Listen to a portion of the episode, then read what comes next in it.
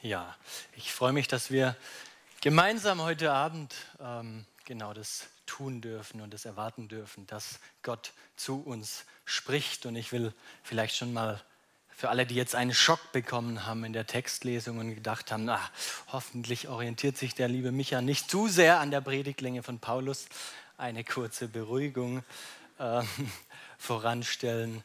Ich kann euch versichern, dass wir alle vor Mitternacht, deutlich vor Mitternacht heute Abend hier raus sein werden. Ich bete noch mit uns. Unser Vater im Himmel, wir kommen jetzt vor dich vollkommen abhängig von dir und abhängig von deinem Wirken und wir wollen jetzt hören auf dein heiliges Wort. Wir brauchen dein Wort und wir bitten dich, dass du uns jetzt ruhig machst, dass du unsere Gedanken auf dich ausrichtest und dass du uns Aufmerksamkeit schenkst um auf dich zu hören, dass du unsere Herzen öffnest, damit das Gehörte zu uns durchdringt, damit du uns durch deinen Geist verändern kannst. Lass uns dich mehr erkennen in deinem Wort. Sprich du jetzt durch mich und gebrauche mich. Ähm, Amen. Hände hoch beim Worship. Das ist echte Hingabe, oder?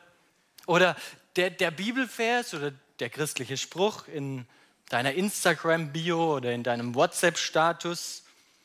Ich meine, nur so zeigt sich ja schließlich dein Glaube auch nach außen. So kann ich hingegeben leben. Oder wenn Gott mir richtig krasse, übernatürliche Erlebnisse mit ihm schenkt, dann, dann fühle ich mich ihm so richtig nahe. Das ist doch der Beleg für meine Hingabe. Oder aber wenn ich jeden Monat so einen ordentlichen Betrag an die Gemeinde spende. Nun, ich möchte behaupten, nein, das ist nicht das, worauf es ankommt. Die Dinge sind alle mehr oder weniger wichtig, aber bei Hingabe geht es zuallererst um andere Dinge. Und heute wollen wir uns drei Aspekte der Hingabe anschauen, die wir in dem Predigtext sehen. Die Predigt habe ich überschrieben mit dem Titel, wie echte Hingabe aussieht. Also vergesst den, den Titel, der auf den Gottesdienstblättern steht. Das ist nicht der richtige Titel. Ähm, der Titel für die Predigt heute Abend ist, wie echte Hingabe aussieht. Und der erste Punkt der Predigt, den habe ich überschrieben mit dem Titel Hingegeben Leben trotz Schwierigkeiten.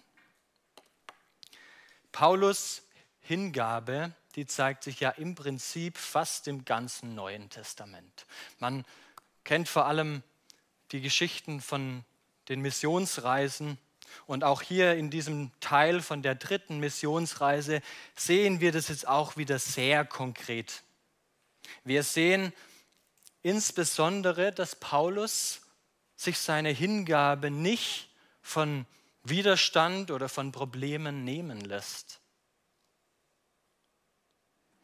Wir haben letzte Woche von dem Aufruhr in Ephesus gehört und nach diesem Aufruhr jetzt verlässt Paulus die Stadt. Aber Paulus, der haut nicht einfach so schnell wie möglich ab, er handelt nicht nach dem Motto, Hauptsache ich komme jetzt hier schnell lebend raus. Nein, er ruft vorher noch die Gemeinde zu sich. Wir lesen das in Vers 1 im Text. Er nimmt sich diese Zeit trotz der mehr oder weniger drohenden Gefahr mit dem Aufruhr, der kurz zuvor stattgefunden hat. Und dann, wenn wir weiterlesen, sehen wir, dass er nach Mazedonien und dann nach Griechenland reist und von dort will er mit dem Schiff Richtung Jerusalem abreisen. Aber er bekommt wohl irgendwie mit, dass einige Juden während dieser Reise auf dem Schiff einen Anschlag auf ihn geplant haben. Und deshalb ändert er seine Pläne und reist stattdessen nicht mit dem Schiff, sondern auf dem Landweg Richtung Jerusalem zurück. Und jetzt könnte man sagen, ja, naja, der Paulus, der hatte da eben Spaß daran, So ein bisschen Missionsreise, ein bisschen Städtetrip, ein bisschen die schöne Landschaft dort in Griechenland genießen, gleichzeitig noch was Gutes tun für Gottes Reich. Das hat ihm sicher ziemlich Spaß gemacht. Und ja, ich denke auch, dass das zu einem gewissen Grad so war. Das Evangelium weiterzugeben und zu sehen, wie Menschen gerettet werden, ist eine wunderbare Aufgabe. Aber ich denke, wir müssen aufpassen, dass wir uns die Dinge manchmal nicht zu entspannt oder zu romantisch, zu idyllisch ausmalen. Nur um das nochmal klar zu machen, Paulus wird mit dem Tod bedroht. Deshalb habe ich diese etwas vielleicht anstößige Grafik hier gewählt. Ja?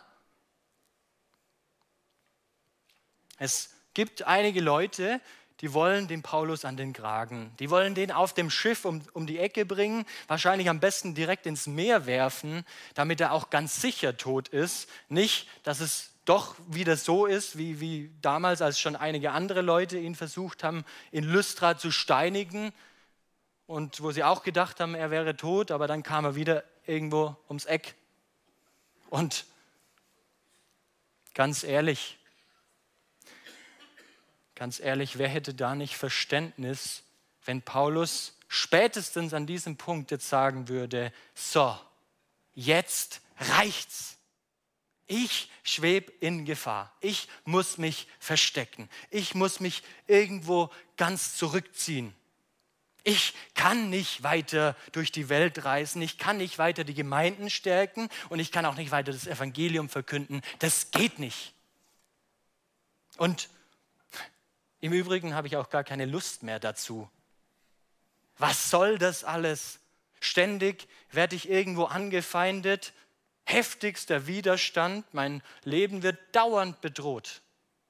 Und auch dieses Mal bin ich dem Tod gerade noch so kurz von der Schippe gesprungen. Ich kann nicht mehr, ich will nicht mehr und überhaupt Gott, wie kannst du das alles zulassen?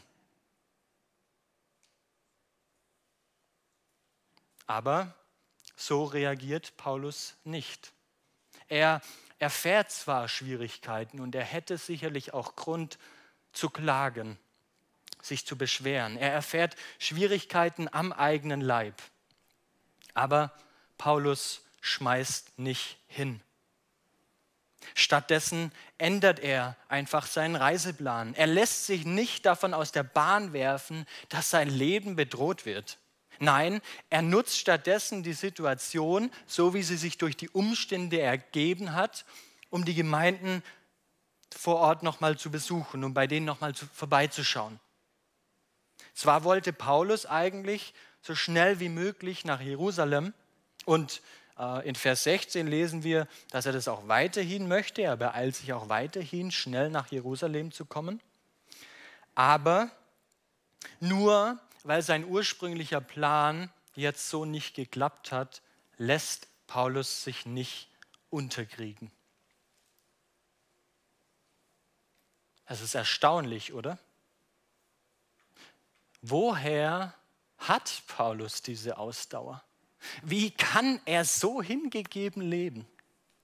Bei all dem Widerstand, bei bei all den Schwierigkeiten, die er erlebt. Und wir wissen ja, dass das hier nicht die einzige Begebenheit ist, wo Paulus in so einer Situation ist.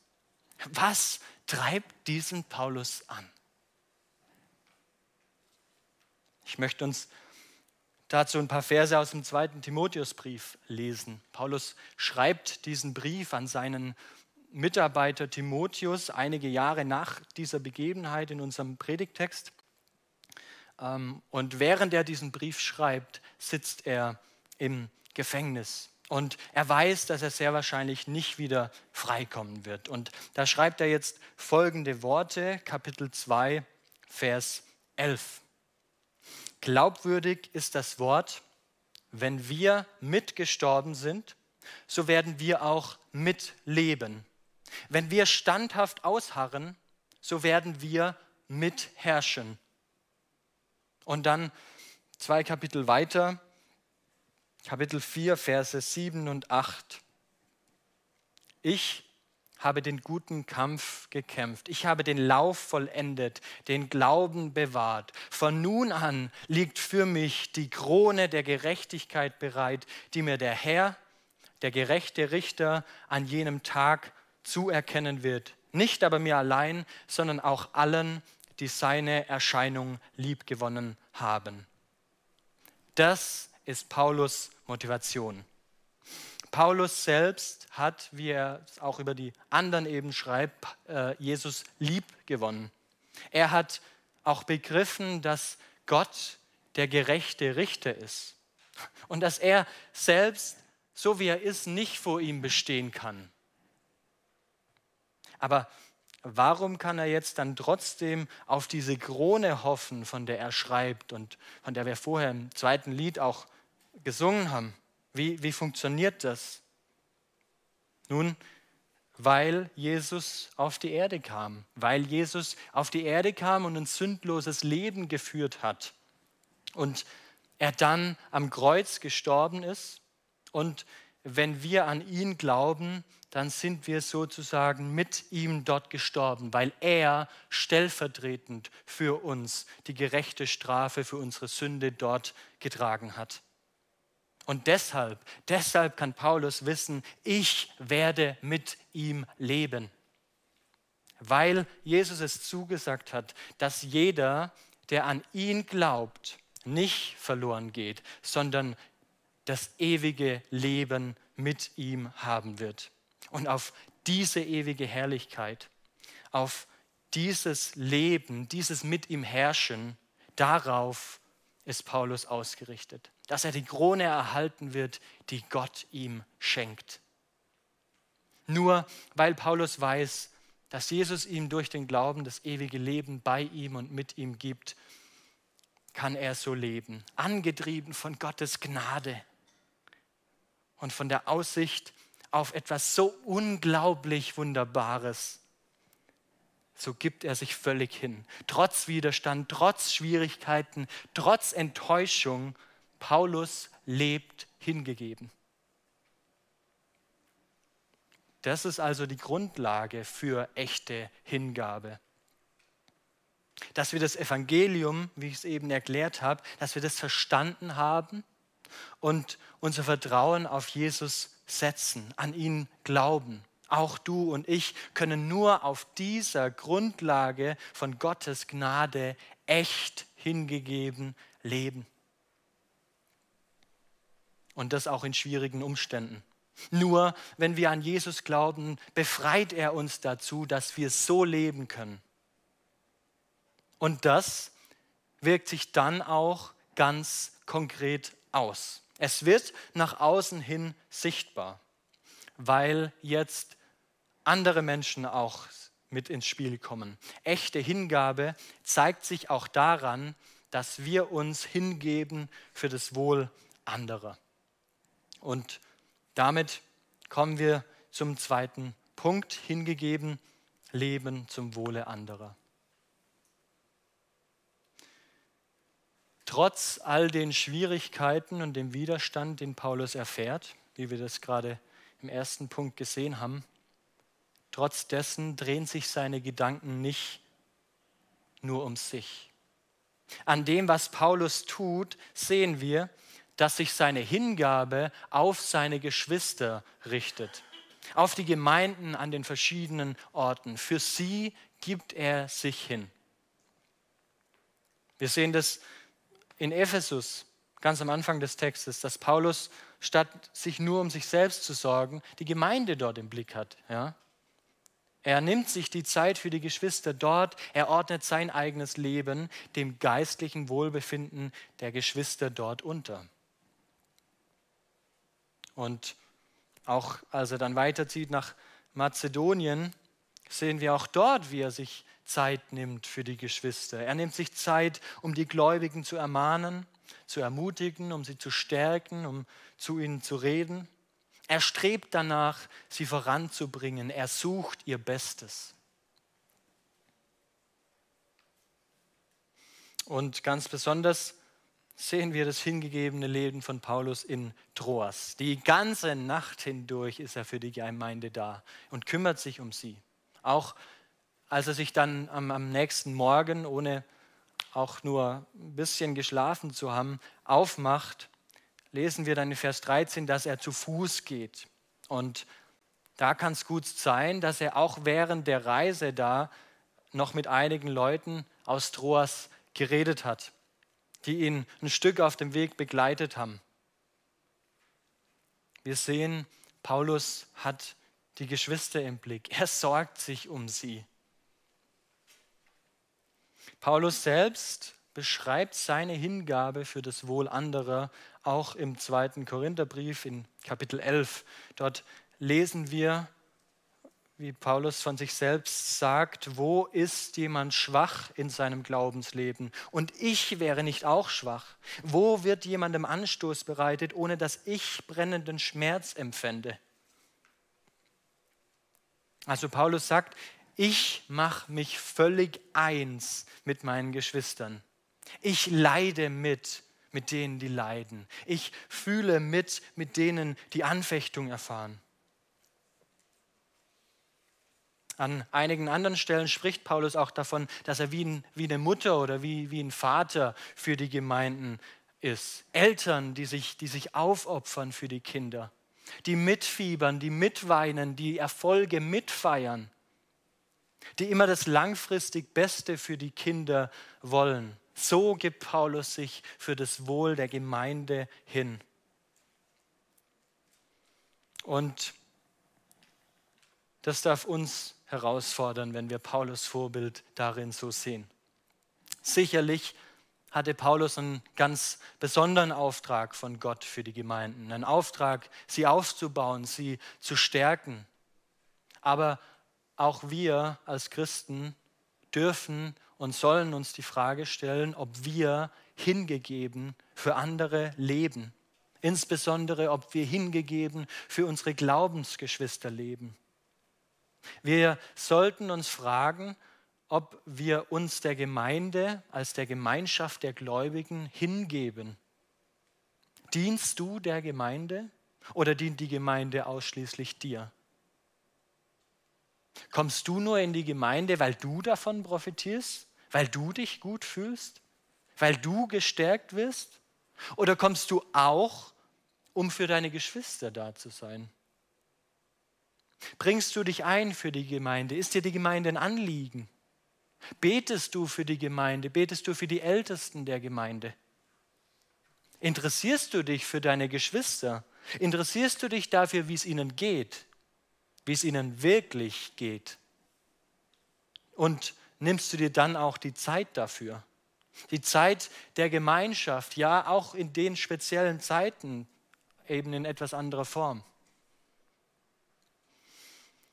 Wir sehen das bei Paulus hier sehr eindrücklich, wie viel Zeit er aufopfert für die Geschwister.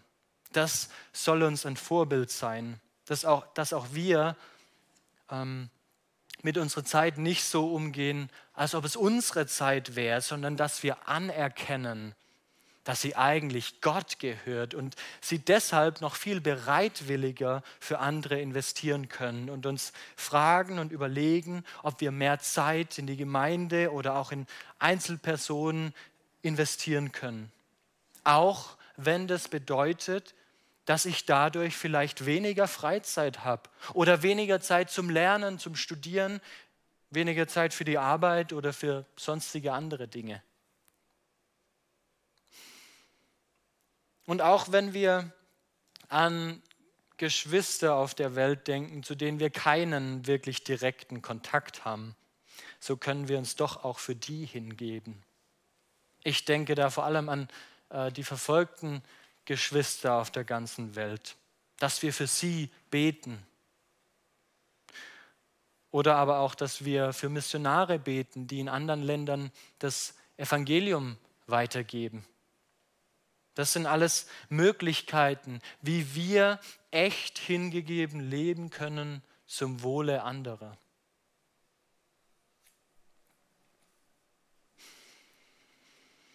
Und nachdem wir jetzt die ersten beiden Punkte gesehen haben, führt uns das zum dritten Punkt. Hingegeben leben, Hingabe für Gott und sein Wort. Das sehen wir zum einen bei Paulus. Die ersten beiden Punkte der Predigt, die wir bisher gesehen haben, sie sind gewissermaßen ein Ausdruck davon. Seine Hingabe trotz Schwierigkeit, seine Hingabe für andere sind letztlich eine Konsequenz aus seiner Hingabe zu Gott. Das zeigt sich auch daran, dass Paulus die Menschen, für die er sich hingibt, auf Gott verweist. Ihm lebt er völlig hingegeben und deshalb möchte er auch andere auf ihn hinweisen. Und das tut er wiederum durch seine Hingabe zum Wort Gottes. In unserem heutigen Text wird sehr viel davon berichtet, dass Paulus redet. Er spricht zu den Menschen, er ermutigt, er ermahnt, er predigt zu ihnen. Und all das geschieht durch das Wort Gottes und mit Gottes Wort. Und es hat letztlich das Ziel, dass die Zuhörer sich Gott immer mehr hingeben. Ganz besonders sehen wir das in Troas in den Versen 7 bis 11. Der Schwerpunkt von Paulus ist hier sehr deutlich. Paulus kommt nicht, um irgendein großes Event zu machen. Er kommt nicht, um irgendeine Show abzuziehen. Er kommt nicht, um sein neuestes Buch vorzustellen oder um Autogramme zu geben oder für Selfies zu posieren. Nein, Paulus war es einfach wichtig, zu den Geschwistern zu reden. Ihm war wichtig, dass die Gemeinde dort gelehrt wird. Nicht umsonst redet er vor seiner Abreise mit ihnen noch die ganze Nacht durch. Er teilt ihnen viel mit, für manche auch ein bisschen zu viel. Er redet mit ihnen, er predigt das Wort Gottes zu ihnen, er beantwortet vielleicht Fragen, die die Geschwister hatten. Also wir sehen, Paulus hat sich selbst Gott und seinem Wort hingegeben. Ihm war es aber auch wichtig, dass andere das genauso tun würden. Und deshalb kommen wir jetzt sozusagen auf die andere Seite, nämlich die Gemeinde in Troas. Die Gläubigen dort zeigen uns sehr konkret, was es heißt, hingegeben zu leben für Gott und für sein Wort. Ich möchte ein paar Aspekte davon herausstellen, die wir im Text sehen. Zunächst mal zeigt sich, dass die Geschwister im Glauben wachsen wollen. Ja, wir müssen uns vorstellen, die Gläubigen damals, die treffen sich jetzt wie wir hier auch an einem Sonntagabend. Wir lesen das im Vers 7. Ja. Sie treffen sich dort, aber damals, entscheidender Unterschied, gab es keinen arbeitsfreien Sonntag. Sie treffen sich nach einem Arbeitstag zum Gottesdienst. Und jetzt, nach so einem langen Arbeitstag, sitzen die Leute also nicht bequem zu Hause auf der Couch und schauen fern oder schauen ihre liebste Netflix-Serie oder wie auch immer die Streaming-Anbieter damals so hießen. Nein, die Gemeinde, die versammelt sich. Sie wollen den Paulus hören. Sie wollen wachsen. Ihre Hingabe zu Gott zeigt sich daran, dass sie diesen Wunsch haben, im Glauben zu wachsen. Wie sieht es bei uns aus? Wie sieht es bei dir aus? Zeigst du so eine Hingabe für Gott und für sein Wort? Welchen Stellenwert hat der Glaube denn tatsächlich in deinem Leben? Strebst du danach zu wachsen? Oder wonach strebst du? Strebst du mehr danach, cool anstatt heilig zu sein? Und ist dir bewusst, dass Gott möchte, dass wir uns im Glauben weiterentwickeln? Oder hast du es dir gemütlich gemacht in deinem Glaubensleben? Dein Glaube ist mehr so eine Art ja, Sonntagshobby. Du hast es dir in der Komfortzone ganz schön eingerichtet. Du kommst halt jeden Sonntag zum Gottesdienst, weil man das halt so macht. Oder willst du wirklich dass dein ganzes Leben mehr und mehr vom Evangelium mit all seinen Konsequenzen durchdrungen wird. Die Gemeinde in Troas möchte im Glauben wachsen. Das ist der erste Aspekt, den wir in ihrer Hingabe sehen.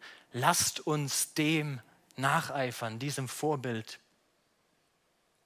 Und wir sehen dann noch einen weiteren Punkt. Sie wissen, dass das Wachstum nur dann beständig möglich ist, wenn sie Gott mehr und mehr kennenlernen. Die Gemeinde hier, die ist darauf bedacht, dass sie sich Gott immer mehr hingeben. Und das tun sie, indem sie immer mehr und mehr davon verstehen, wie Gott ist. Indem sie immer mehr und mehr verstehen, was sein Wesen ist und immer mehr über ihn lernen. Ich bin auf ein Zitat gestoßen von einem äh, Prediger, von einem amerikanischen Prediger, der gesagt hat, The modern church is producing passionate people with empty heads who love the Jesus they don't know very well. Also übersetzt auf Deutsch, die heutigen modernen Gemeinden, die bringen begeisterte Leute hervor, die aber leere Köpfe haben. Sie lieben einen Jesus, den sie gar nicht so richtig kennen. Und er hat leider in allzu vielen Fällen recht. Natürlich geht es nicht darum, bloßes Wissen anzuhäufen, trockene Wahrheiten in den Kopf zu bekommen, die keinerlei Einfluss auf mein Herz, auf mein Denken, auf mein Handeln haben.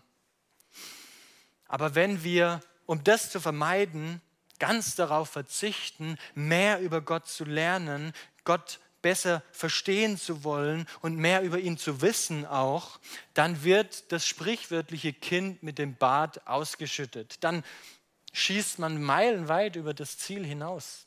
Statt die Verbindung von Kopf und Herz zu schaffen und sich darum zu bemühen, wird fast ausschließlich das Herz angesprochen. Nur das, was ich fühle, nur meine Emotionen. Und das führt zu einer Oberflächlichkeit, die den Glauben ausschließlich auf emotionale Erlebnisse stützt. Darauf, dass ich Gott spüre, wenn ich zum Beispiel Lobpreismusik höre oder wenn ich bei irgendeinem Event bin, wo, wo richtig was abgeht und ich mich so richtig gut, so richtig gepusht fühle. Aber von echtem Wachstum, von echter Gotteserkenntnis, von echter Hingabe zu Gott ist sehr wenig zu sehen.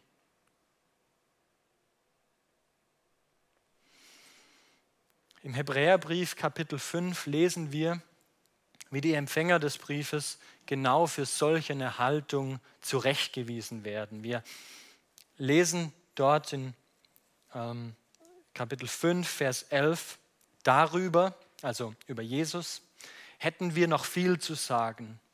Aber es ist schwer zu erklären, weil ihr so unverständig geworden seid. Und ihr, die ihr längst Lehrer sein solltet, habt es wieder nötig, dass man euch die Anfangsgründe der göttlichen Worte lehre und dass man euch Milch gebe und nicht feste Speise. Denn wem man noch Milch geben muss, der ist unerfahren in dem Wort der Gerechtigkeit. Das ist das Wort Gottes. Denn er ist ein kleines Kind. Feste Speise aber ist für die Vollkommenen oder für die Erwachsenen, die Gereiften, die durch den Gebrauch geübte Sinne haben, Gutes und Böses zu unterscheiden. Die Gläubigen in Troas, die waren wahrlich darum bemüht, von kleinen Kindern im Glauben, die nur von Milch ernährt werden könnten, heranzuwachsen zu immer reiferen, immer erwachseneren Gläubigen. Sie wollten den Jesus, dem sie nachfolgten, immer mehr und mehr kennenlernen, weil sie wussten, dass sie nur so wirklich wachsen können. Und auch hier wieder die Frage, wie das bei dir aussieht.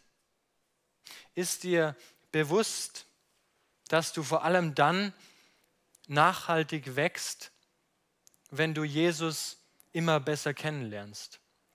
Dass wir wachsen, indem wir mehr und mehr Einsicht bekommen in die so unglaubliche und wunderbare Heilsbotschaft Gottes, das Evangelium, indem wir mehr und mehr verstehen und begreifen, was es eigentlich mit dem Kreuz auf sich hat, was es bedeutet, dass der Sohn Gottes dort gestorben ist und dass er anschließend wieder auferstanden ist.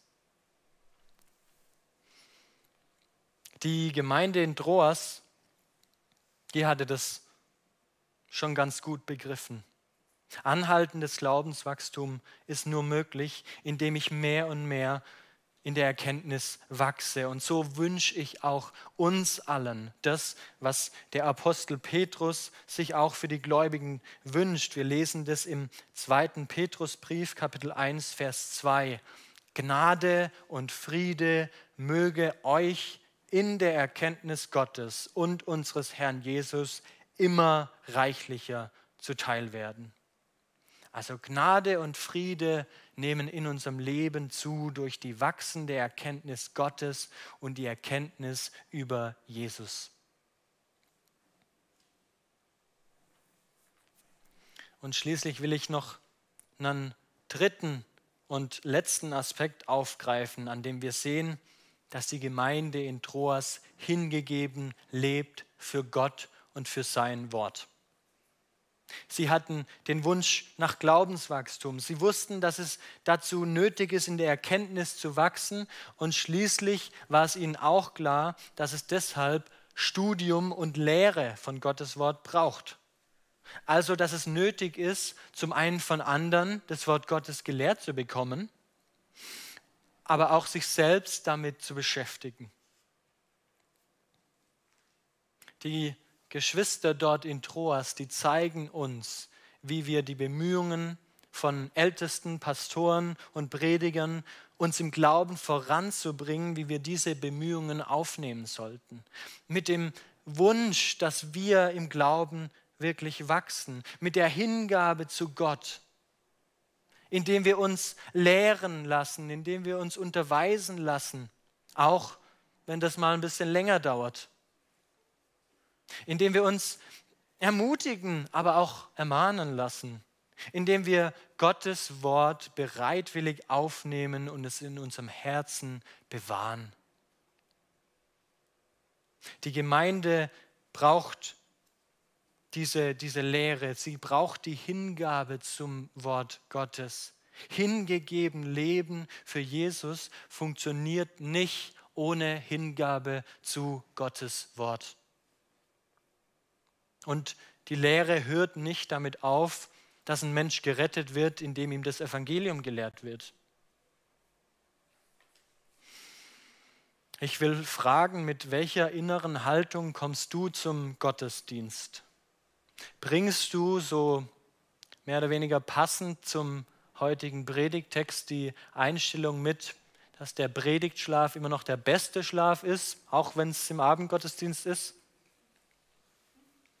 Oder achtest du wirklich darauf, dass du möglichst aufnahmebereit auch zum Gottesdienst kommst, indem du dir zum Beispiel vorher nicht den Magen vollschlägst, sodass du in der Predigt ganz schläfrig wirst und auch indem du in der Nacht vorher genügend schläfst. Hingabe zu Gott und zu seinem Wort drückt sich, drückt sich aber nicht nur dadurch aus, dass ich mich von anderen lehren lasse, sondern auch dadurch, dass ich mich selbst aktiv damit auseinandersetze. Ich habe das schon mal anklingen lassen. Paulus, der wird wahrscheinlich nicht die ganze Nacht hindurch einen Monolog gehalten haben. Es ist ziemlich wahrscheinlich, dass seine Zuhörer immer wieder auch Fragen gestellt haben oder irgendwelche Themen angesprochen haben, zu denen sie gerne was von dem Apostel gehört hätten. Und so selbst auch wirklich mitgedacht haben, sich aktiv damit auseinandergesetzt haben. In Josua 1, Vers 8, da spricht Gott zu Josua, der zu diesem Zeitpunkt als der neue Anführer vom Volk Israel seinen Dienst antritt. Und Gott fordert ihn da auf und sagt zu ihm, lass dieses Buch des Gesetzes, also die Rede ist von dem, was damals schon von der Bibel existiert hat, nämlich die Bücher Mose. Lass dieses Buch des Gesetzes nicht von deinem Mund weichen, sondern forsche darin Tag und Nacht. Wir heute haben eine Bibel mit 66 Büchern was für ein Privileg, was für ein Schatz wirklich. Jeder hier hat die Möglichkeit, eine eigene Bibel zu bekommen. Die meisten von uns besitzen wahrscheinlich mehrere und online oder in verschiedenen Apps kann man unzählige Übersetzungen abrufen. Und ich gehe auch davon aus, dass alle oder zumindest die allermeisten von uns auch Lesen in der Schule gelernt haben. Und für, für die, die das tatsächlich nicht gelernt haben, gibt es ja auch noch ähm, äh, die Audiobibeln. Also die Voraussetzungen, um uns selbst mit dem Wort Gottes zu beschäftigen, die könnten nicht besser sein. Gerade wenn wir überlegen, wie es in der Geschichte war oder auch wenn wir nur in andere Länder heute schauen. Die Frage ist, nutzen wir die Möglichkeiten, die wir haben? Suchst du Gottes Gegenwart regelmäßig durch tägliches Bibellesen und auch durch Gebet? Und wenn es dir schwer fällt, unternimmst du dann was, um darin disziplinierter zu werden, um darin zu wachsen? Und auch hast du Gemeinschaft mit anderen, zum Beispiel in einem Hauskreis, wo ihr zusätzlich dazu noch gemeinsam auch dieses Ziel verfolgt, wo ihr euch gemeinsam Gott hingebt und euch gemeinsam auch in sein Wort rein vertieft, das studiert und wo ihr euch auch auf dieser Grundlage ermutigt und ermahnt, auf der Grundlage vom Wort Gottes.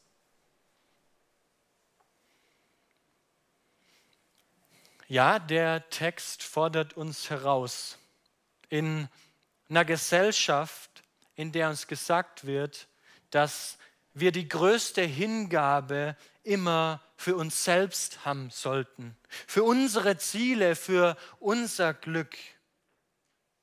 Ja, der Text fordert uns heraus, dass wir entgegen der Gesellschaft, entgegen der Kultur, ja, auch entgegen der Kultur in vielen Gemeinden hingegeben leben für Gott und für sein Wort. Dass wir Gottes Wort studieren, es auch aufnehmen, wenn, wenn andere uns lehren, um so das Ziel zu verfolgen, Jesus immer besser kennenzulernen und so auch in der Liebe zu ihm dann zu wachsen. Der Text fordert uns auch raus, uns zu hinterfragen, wo wir bequem geworden sind, wo wir faul geworden sind. Er fordert uns auf, dass sich unsere Hingabe zu Gott auch in unserer Disziplin zeigt. Manchmal ist ein guter Tritt in den Hintern von jemand anderem die beste geistliche Übung, die es gibt. Natürlich nur bildlich gesprochen. Ja.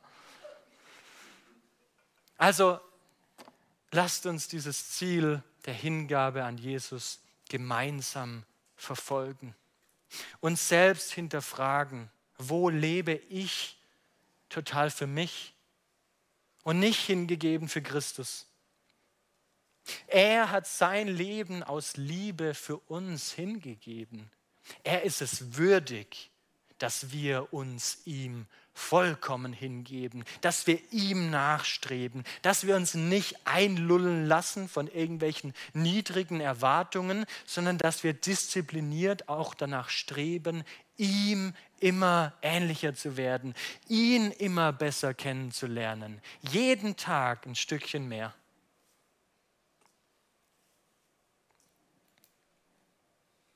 Aber wir alle wissen auch, dass wir Menschen sind, dass wir oft schwach sind. Auch wenn wir noch so diszipliniert sind und, noch, und uns noch so sehr anstrengen, merken wir doch, dass wir nicht immer alles so hinbekommen, wie wir wollen.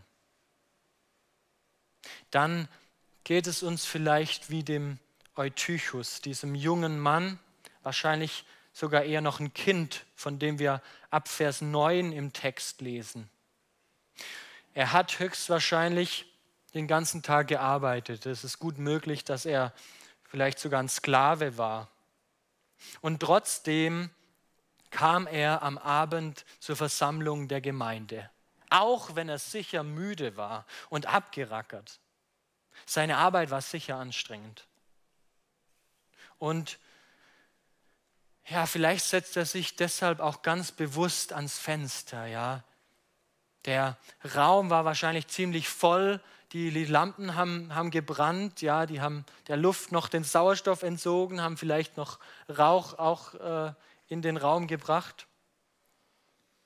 Und so dachte sich Eutychus vielleicht, ich setze mich mal schön ans Fenster, da habe ich die beste Sauerstoffzufuhr und kann mich so auch wach halten. Also Eutychus tut, was er kann, ja. Er zeigt Disziplin, er zeigt Hingabe zu Gott. Auch darin ist er uns ein Vorbild. Aber letztlich ist die Müdigkeit an der Stelle dann zu groß. Er schläft ein, er schläft immer tiefer ein. Und plötzlich kippt er hinten über, einige Meter in die Tiefe und der Junge stirbt. Ich bin sicher, wir kennen das alle. Gute Vorsätze, die guten Ziele, alles, was ich mir vorgenommen habe, das scheitert. Das ist der menschliche Teil dieser Geschichte. Aber wie wunderbar, dass die Geschichte hier nicht zu Ende ist. Nein, Gott ist gnädig mit dem jungen Eutychus.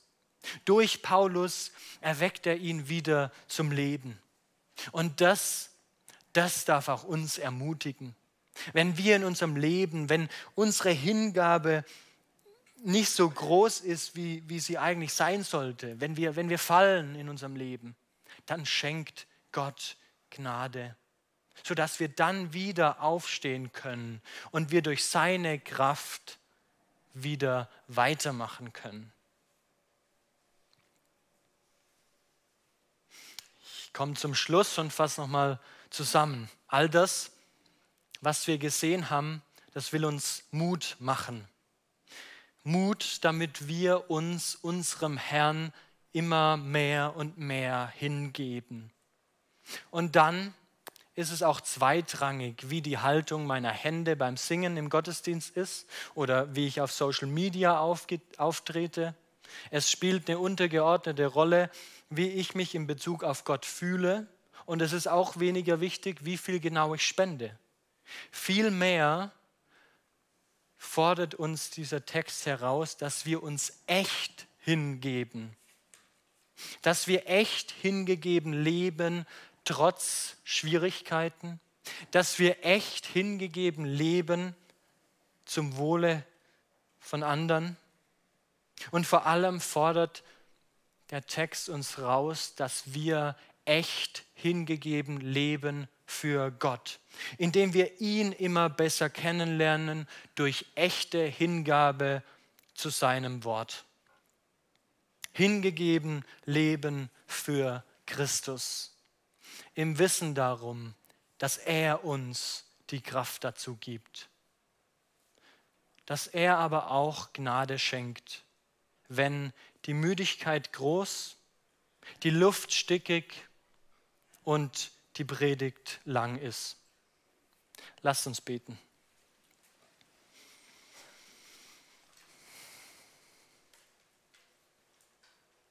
Ja, Vater, wir wollen dir danken dafür, dass du ein gnädiger Gott bist.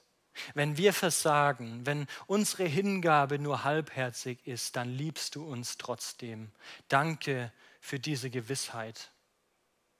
Und ich möchte auch beten, dass diese Gewissheit uns frei macht, frei macht, danach zu streben, uns mehr und mehr dir hinzugeben.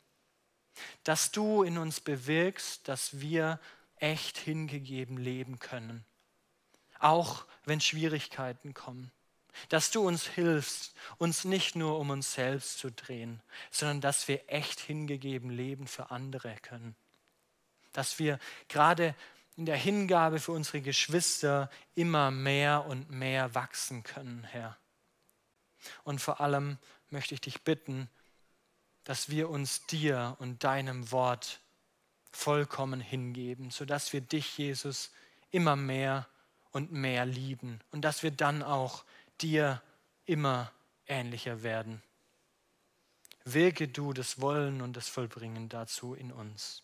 Amen.